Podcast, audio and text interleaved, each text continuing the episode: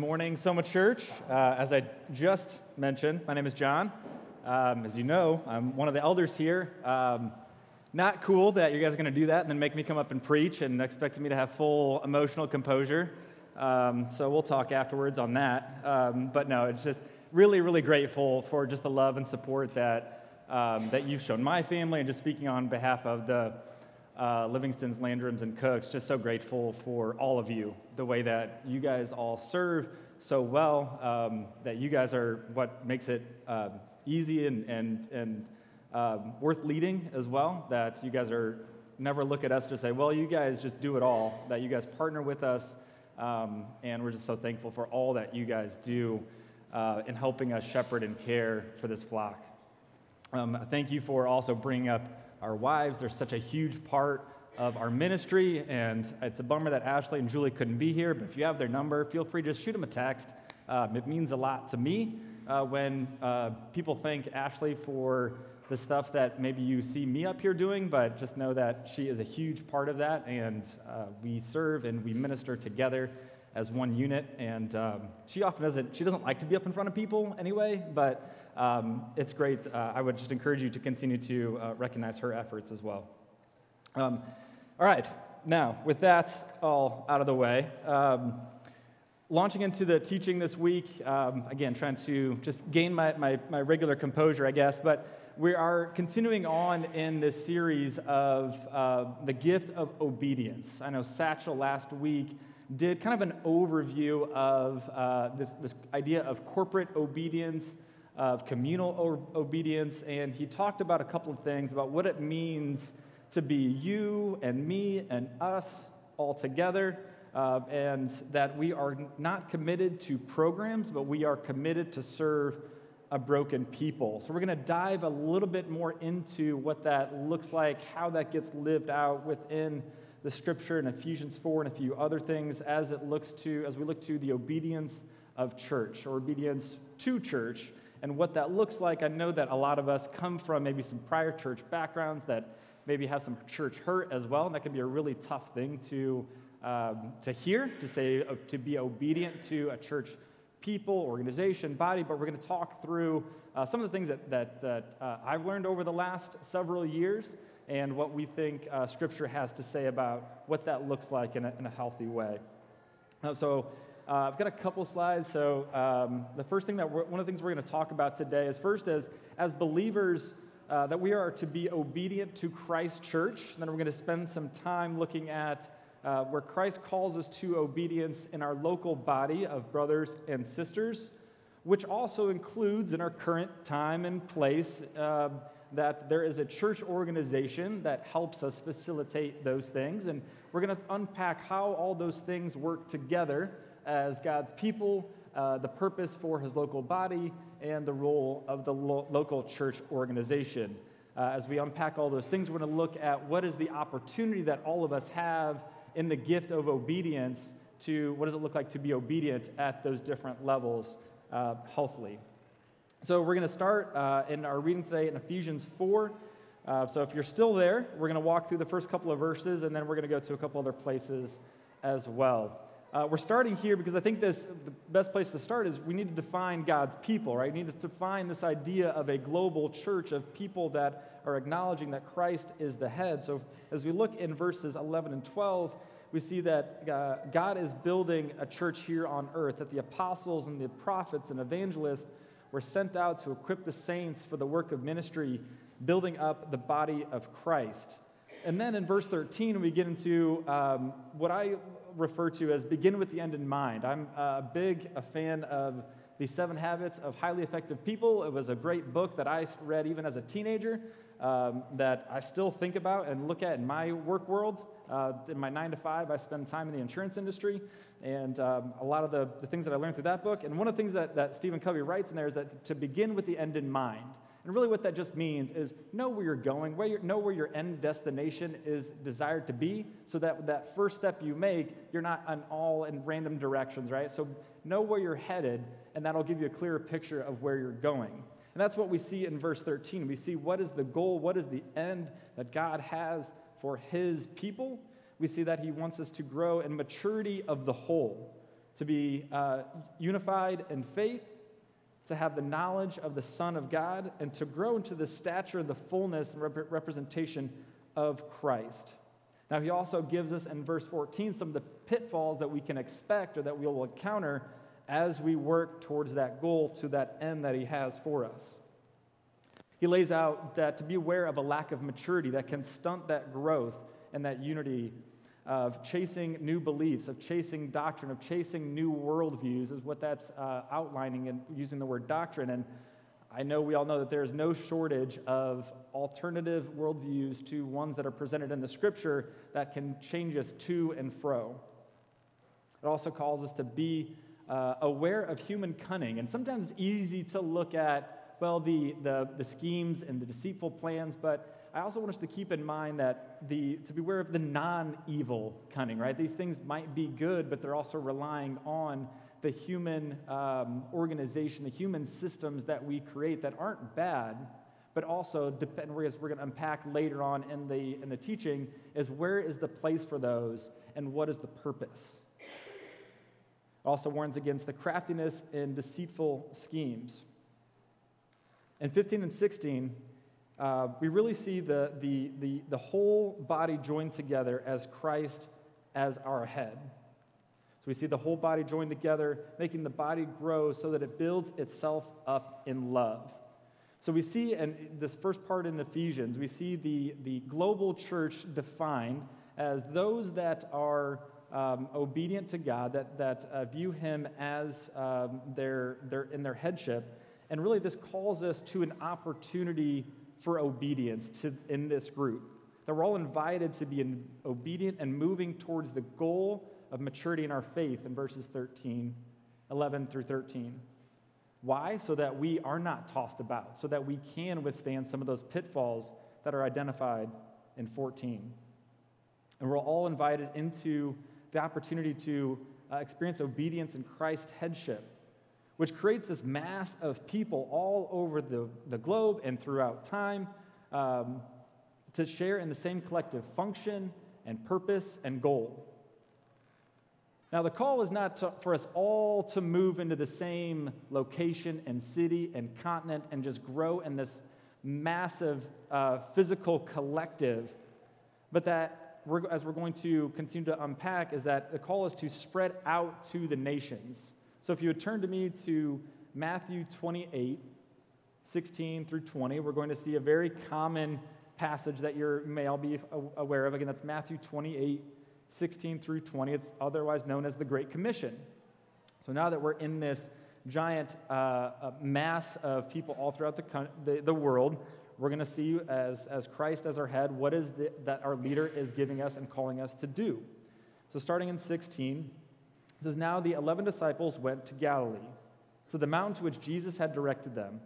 And when they saw him, they worshiped him, but some doubted.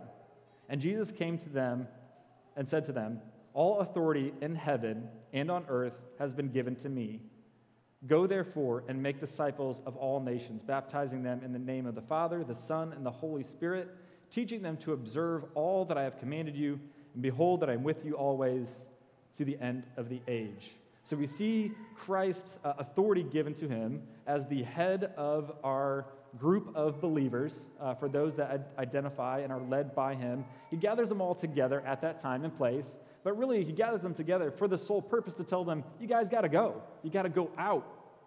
I'm going to send you and give you this divine call to build this church all throughout the world, not to fill pews, not to put butts in seats, but to build disciples to build a family of believers, and to love each other sacrificially. So, before we go any further, I want to distinguish between a couple things. And I think of, uh, if you can go to the next slide for me.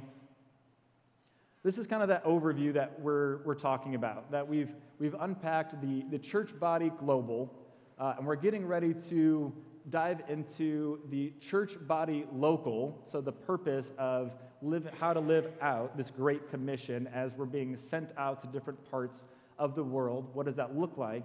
And then later we're going to tie in the, the local church organization. So before we get into these next two points, I just want to kind of set some, some terms uh, to, to talk about and a couple of concepts to go through. So if you can go to the next slide for me. Uh, a couple things that we want to talk about is the, you may have heard the term invisible church. Uh, there's nothing necessarily in scripture, scripture that defines what a visible or invisible church is. It's something that uh, church scholars and theologians have developed this concept over time to try to explain what we see in Scripture and who, what, what makes up these group of people in the visible and invisible church. Uh, so, what you might have heard of the, uh, the invisible church, what that means is, is really the collection of people, as we talked about, that would identify under Ephesians 4, that are being led as Christ as the, the head of their life, that they're a part of that group of believers, both now and in the past and in the future, that are identifying as Christ as their head. And really, truly, this, this, this group of people is truly only known, fully known by God. Now, we can look at our brothers and sisters and see fruit of their faithfulness, see fruit of their relationship with Jesus. But truly, the, um, to know if someone is being fully under the headship of Christ, He's the one that ultimately knows whether that person is or is not. So, as we go to the next slide, um, actually, can you skip to the next one? We'll come back to this one after it. All right, so the visible church um, is what you see, very tangible things, what you see around us. It's buildings, it's organizational structures, it's budgets, it's resources, things like that that make up the visible church. It's this corporate worship, what we're doing right here. Uh, it's collection of resource inputs and outputs. It's, it's, it's tangible, you can touch it. Uh, so those are very two traditional views of how to look at uh, the quote unquote church as a whole, as the visible and invisible. Now, if you go back to that last slide, I want to introduce it's not, a, not necessarily a new concept, but I just want to make sure that we understand what we're talking about when we break down these next two sections of the local church body and the uh, church organization is that I'm trying to make a distinction here between these two groups that we just talked about of the visible church and now this subset of the invisible church called the local church body. So, what this looks like is, again, all of those same people that uh, would identify under Ephesians 4, uh, but that are also now living out the Great Commission of Matthew 28, living in a shared purpose, executing on, on that. Um, and then as we, we hear about uh, the call to go through all over the, the world, is to, um, to live, and we're talking about like living in proximity with one another to the benefit of one another, as we see in Ephesians 4.16. And so I want to create this distinction because this group um, it might include a lot of the people that are in this room, but we're going to get into some of the key differences and why uh, I want to make this distinction as we unpack the local church body. So it's created through the combination of what we talked about, Ephesians 4 and Matthew 28. So that in living in proximity one another, what that looks like is that the ability to care for someone has limitations outside of proximity. That it the ability to care for someone uh, is, and, and outside of proximity is not for a lack of care or affection, but just the reality that proximity allows us to help meet each other's basic needs. Uh, like many of you, myself, I'm a transplant to Indianapolis. My family lives a couple hours away, uh, and I understand this well. Uh, currently, as I, as I, mentioned, my, my son is swimming in a swim meet. Uh, my parents live two hours away. They decided this morning to come down and drive. They got up crazy early to come and watch my son swim at 8 o'clock in the morning.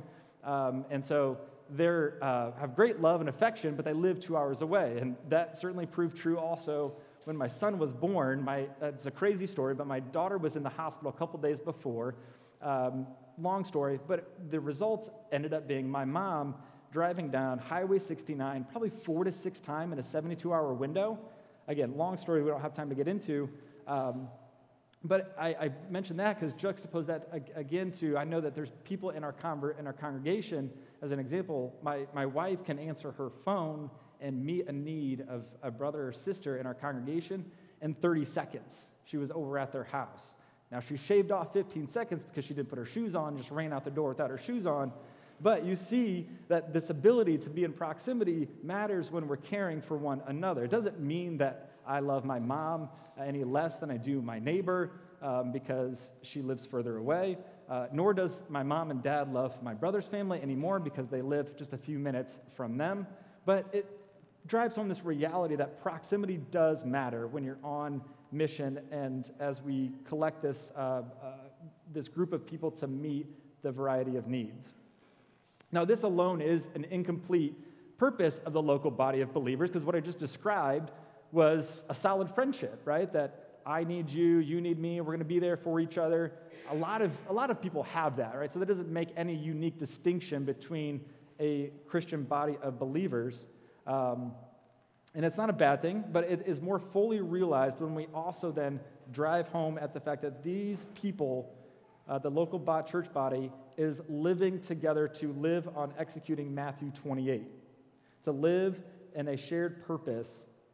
Uh, changes from I'll be there because uh, you were there for me to I'm going to be there because we're on the same team. That we share the same purpose and we're part of the same team. And we're going to grow with each other into the fullness and maturity that is described in Ephesians 4. So, what uh, uh, does obedience and community with purpose and function look like? We're going to use Scripture to help define Scripture as well.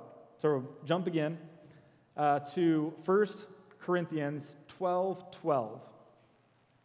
And as my good buddy Dante always says, we're going to keep your, get paper, paper cuts on your thumbs. Again, 1 Corinthians 12 12. We're going to give you carpal tunnel from scrolling on your e Bible. So we're going to start in 1 Corinthians 12 12. Uh, as we look at, at, what is the example that is set as how does this body of believers um, operate? How are they to uh, love one another and reach that fullness of maturity that God requires of us and has laid out for us? So, begin in verse 12.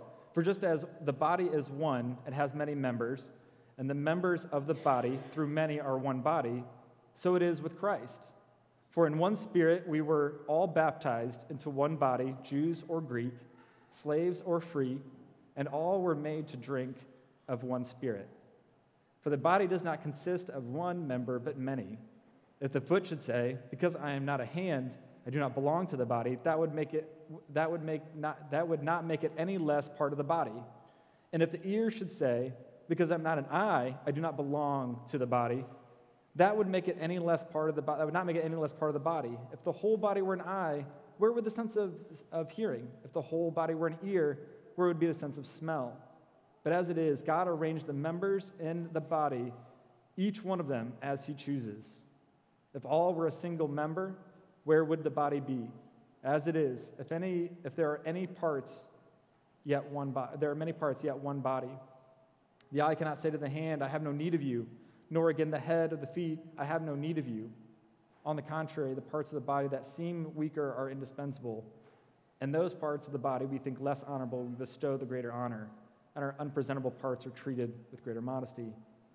With our presentable parts we do not require, but God has composed the body, given great honor to the part that it lacked, that there may be no division in the body, but that the members may have the same care for one another.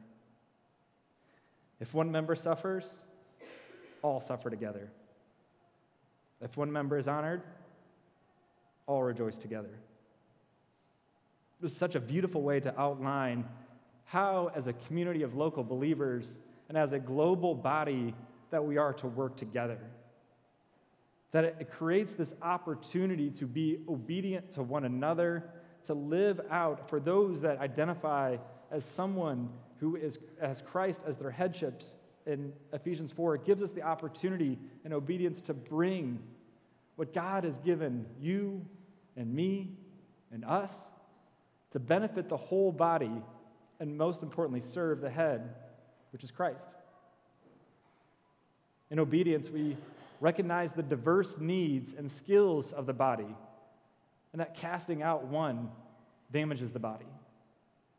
In obedience, we recognize that we have a God given part to play, and that sitting it out also damages the body.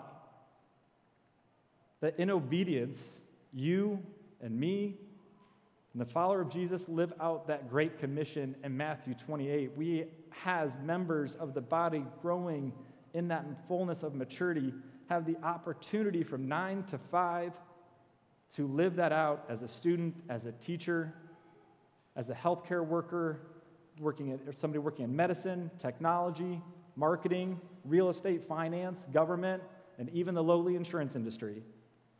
As a builder, as a contractor, or other physically laborious employee, as a parent raising a child while your spouse works out in the marketplace, as a daycare provider working, caring for small children while both parents work in the marketplace, living that out. We do that from 9 to 5.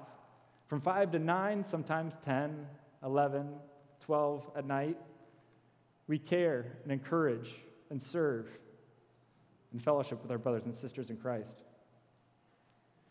We show it to our neighbors that don't know Jesus on Summit Street, on Beville, Tacoma, Dearborn, LaSalle, Park, Carrollton, Temple, Pleasant, whatever street you call home.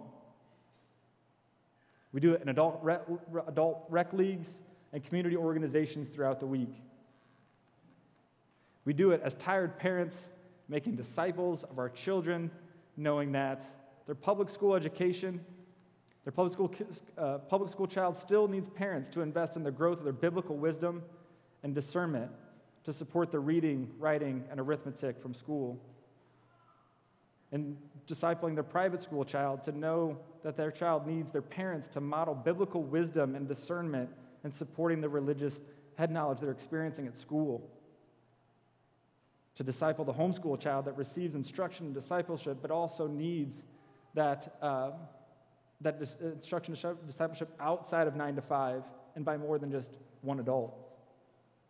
This is how God moves the kingdom in these ways. In our nine to five and our five to nine, this is how God has designed those slow, incremental relationships to be built to show His love through us, through those common body of believers that are all growing little by little, little to live into God's goal of living out Ephesians 4 to grow into maturity together. Obedience to this call also results in some degree of organization. There's benefits to it. At its mo- most basic, we see in Acts 6 the appointment of Stephen and the first deacons to care for the Hellenistic widows, all the way to our current experience and our time and place that you can do a public record search and you can find uh, evidence of Soma Downtown Church Incorporated. It's a domestic nonprofit corporation who actually, as I found out, needs to update their legal address because it still lists Midtown as our legal address. It was created on 5 18, 2020. Uh, and uh, we purchased a building, 445 North State Avenue, and subsequent properties on November 5th, 2021. That anniversary is coming up. That's great. Uh, that we have bylaws concerning the organization. We have uh, that concern the leadership, the membership, doctrine, discipline. You can find all of that that define Soma Downtown Incorporated Church as an organization.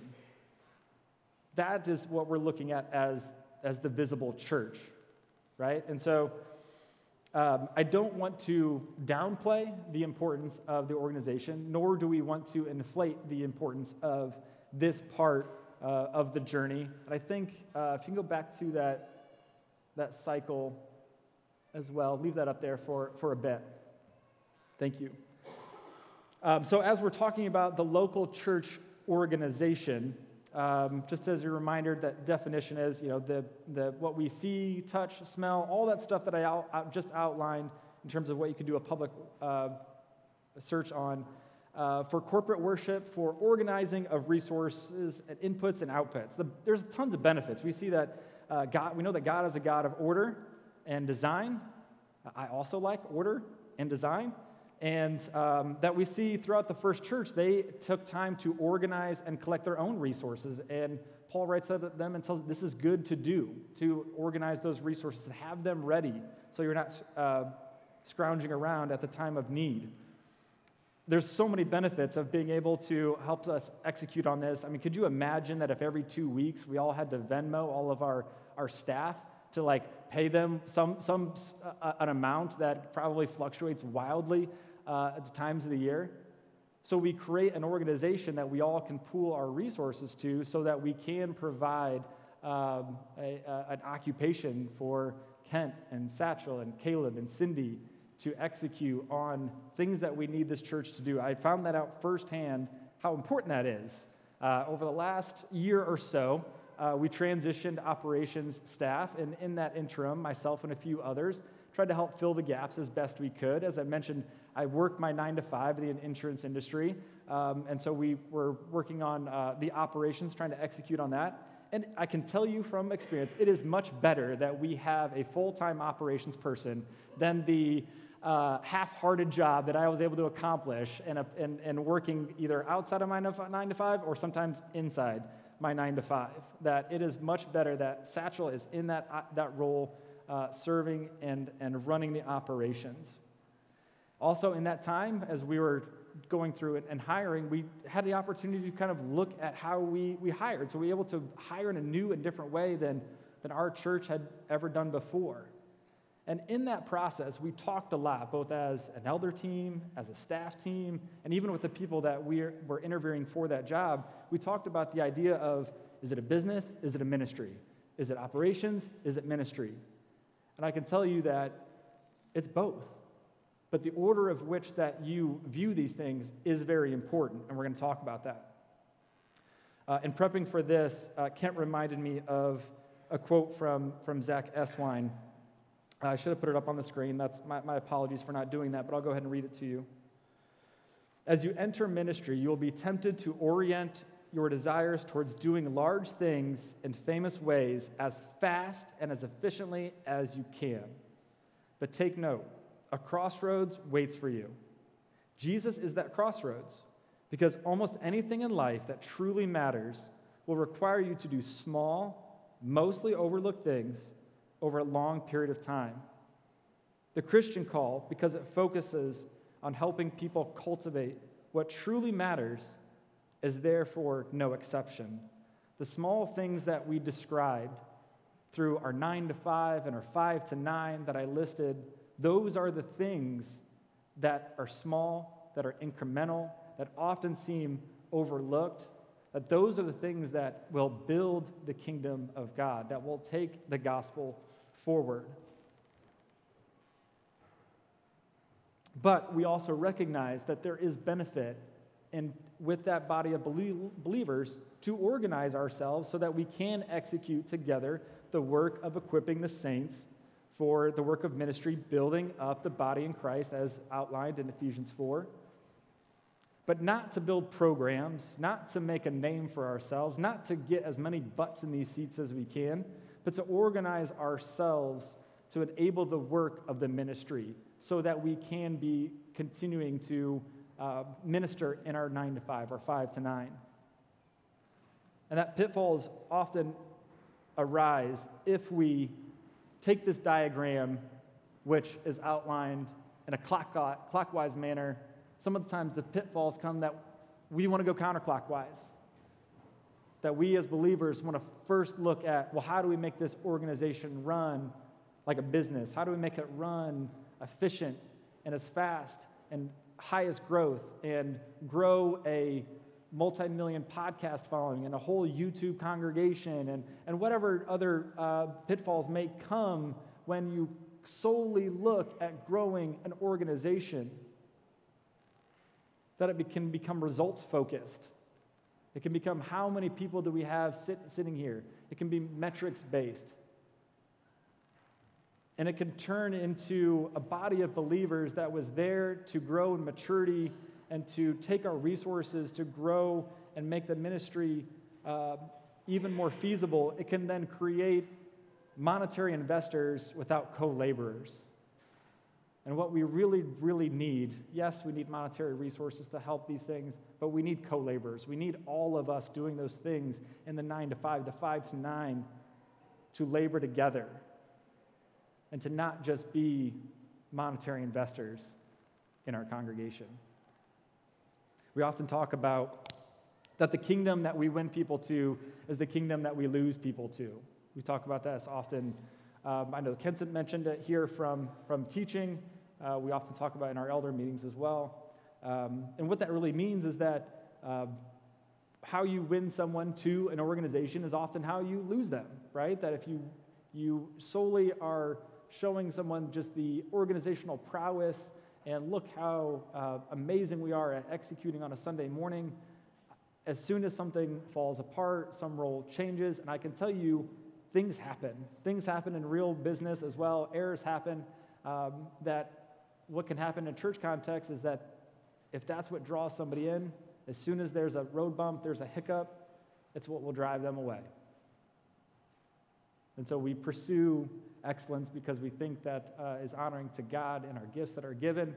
But we also want to make sure that we're approaching this in the right way, that we approach it as a global uh, group of believers that are here on Sundays. And I'll tell you one way that, that I've often thought about this. That so Soma's existed, what, seven, eight years now. And we've had many peaks and valleys uh, over that time. And you know, we've we sent out a congregation to Northwest, and uh, we've had you know, large congregations, we've had small ones, and there's been different times that uh, my wife and I have often looked at each, each other and said, you know, like, if this whole thing were to fold tomorrow, I'm pretty sure we would still call and text all those same people and say, What are you guys doing on Sunday? Right? Like, that's what that, that local body is meant to look like. And so it's easier for us to do that by saying, Well, let's actually, you know, create this organization, pool our resources. And that's where that organization comes into play. So, what does the opportunity for obedience look like in that?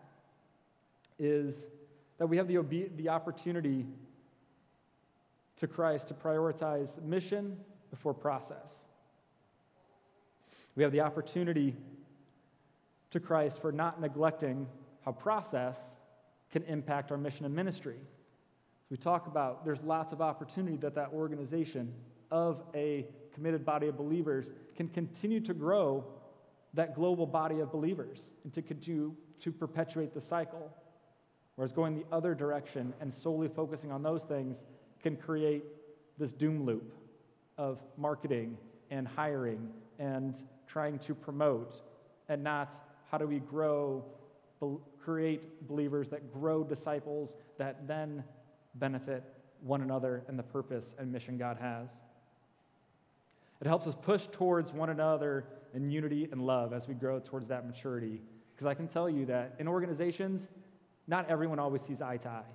I can tell you that in our elder conversations, where we've often started a topic is not where we've ended, and we have talked things through, and that's what pushes us towards unity. That we um, want our families and our body to be one that grows in unity together. I know that you and I have had conversations, or Kent, or any of the other elders have had conversations where you didn't agree with maybe what the organization did or what the, even the, the body of believers did, but it's this obedience to try to grow into that maturity that keeps us coming back to that table to say that are we still on mission together? Do we still believe that we are a body of people identified by Ephesians 4 trying to live out Matthew 28? Is that who we are? And if so, let's continue to sit at this table and figure out from an organized policy or procedure, organization standpoint, what does that actually look like?